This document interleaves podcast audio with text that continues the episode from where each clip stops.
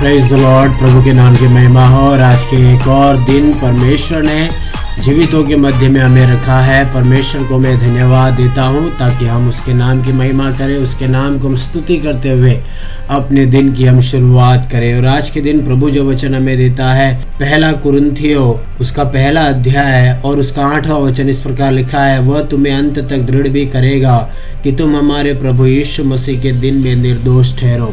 कुरुंथियों को लिखा हुआ पहली पत्रिका, पहले अध्याय के अंदर पौलुस यीशु मसीह में हमें जो मिलने वाली आशीषें हैं, उन आशीषों के बारे में वो बोलता है। उसके बाद वो कलिसिया में जो फूट गिरी है, उन फूट को वो ज़रा हाईलाइट करके बोलता है कि तुम्हारे मध्य में ये फूट कहाँ से आए? किसने तुम्हारे अंदर झगड़े उत्पन्न कर दिए? और ये बहुत बताता है कि यीशु मसीह बंट नहीं गया है, यीशु मसीह सबका है। वो यहूदियों का, अन्य जातियों का, सबके लिए यीशु मसीह मारा गया और हमें जो बपतिस्मा मिला वो प्रभु यीशु मसीह के नाम से है। और फिर प्रभु यीशु मसीह के ज्ञान और उसके सामर्थ, परमेश्वर के सामर्थ के बारे में वो बोलता है कि किस प्रकार परमेश्वर ने दुनिया के जो निर्बल है उन्हें चुन लिया, दुनिया के मूर्ख है उन्हें चुन लिया और दुनिया में जिनको तिरस्कार किया जाता है, ऐसे लोगों को परमेश्वर ने चुन लिया। और परमेश्वर की सामर्थ्य को उसके अंदर उसने प्रकट किया। और अब हमने जो पढ़ा हुआ वचन, उसके और हम आएँगे। वहाँ पे लिखा है, वो तुम्हें अंत तक दृढ़ भी करेगा कि तुम हमारे प्रभु यीशु मसीह के दिन निर्दोष ठहरो। ज़िंदगी में दृढ़ता हमें बहुत ज़रूरी है, बने रहना हमें बहुत ज़रूरी है।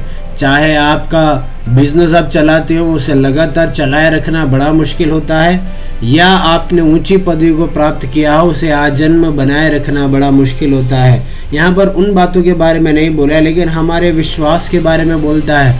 विश्वास में दृढ़ होना बहुत ही ज़रूरी है। एक ऐसे दौर में से हम गुजर रहे जहाँ पे विश्वास कम होता जा रहा है। एक ऐसे समय में से हम गुजर रहे जहाँ पे प्रार्थनाएँ कम होती जा रही हैं। ऐसे में प्रभु बोलता है कि वह तुम्हें अंत तक दृढ़ भी करेगा और तुम हमारे प्रभु यीशु मसीह के दिन निर्दोष ठहरो।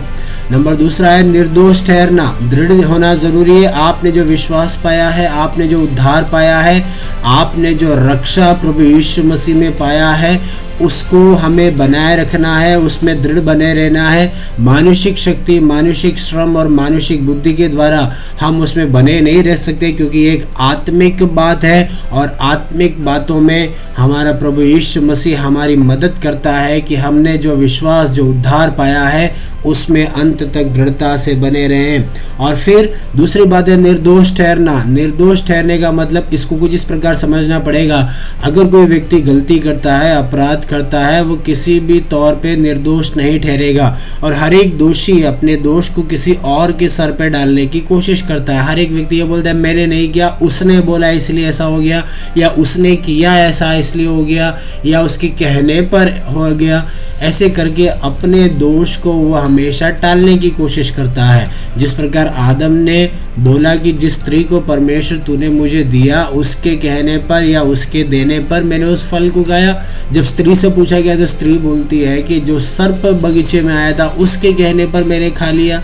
तो कहने का मतलब ये कि कोई भी अपने आप को दोषी नहीं मानना चाहता, वो अपने दोष को दूसरे पे टालना चाहता है। लेकिन प्रभु यीशु मसीह यहाँ पर आपके दोष को टालता नहीं है। लेकिन आपकी ज़िंदगी के पापों को उसने अपने ऊपर ले लिया, आपकी ज़िंदगी की गलतियों को अपने ऊपर ले लिया और क्रूस की मृत्यु को सहा ताकि मैं और आप निर्दोष ठहरे। तो मुझे और आपको निर्दोष ठहराने का काम प्रभु यीशु मसीह का है। ऐसे में इसलिए इन दिनों में चाहिए, अपने विश्वास को जरा ढूंढे। एक और बार, विश्वास के उस आत्मिक मामले में आप कहाँ ठहरे हुए हैं? और दूसरा, आपके जीवन में दोष लगाने योग्य अगर कोई बात है, उसे इन दिनों में आप छोड़ दें। और प्रभु यीशु मसीह में निर्दोषता के साथ उसके आगमन पर खड़े होने की आप तैयारी करें, क्योंकि प्रभु यीशु मसीह निर्दोष लोगों को, निष्कलंक लोगों को ही स्वर्ग राज्य में ले जाने के लिए आता है। इसीलिए इन दिनों में अपने विश्वास को जांचे, परखें और विश्वास को पकड़े रहें।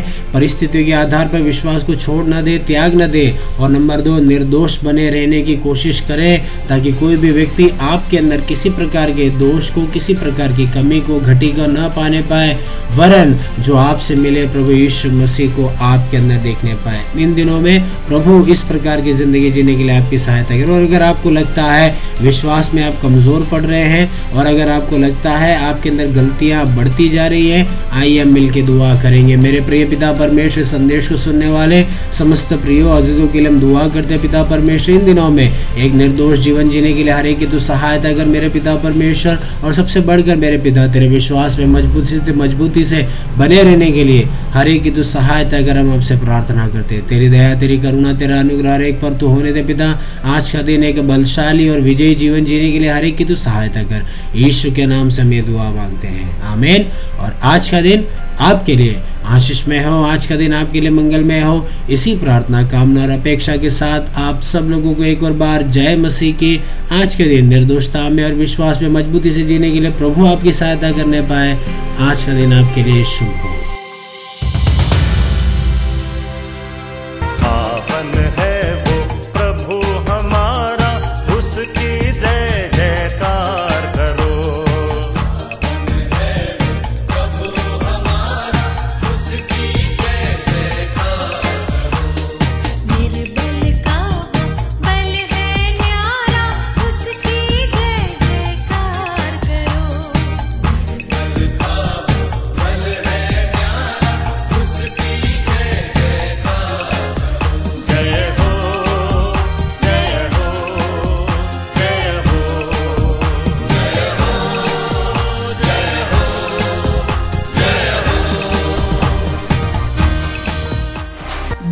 डिवोशन।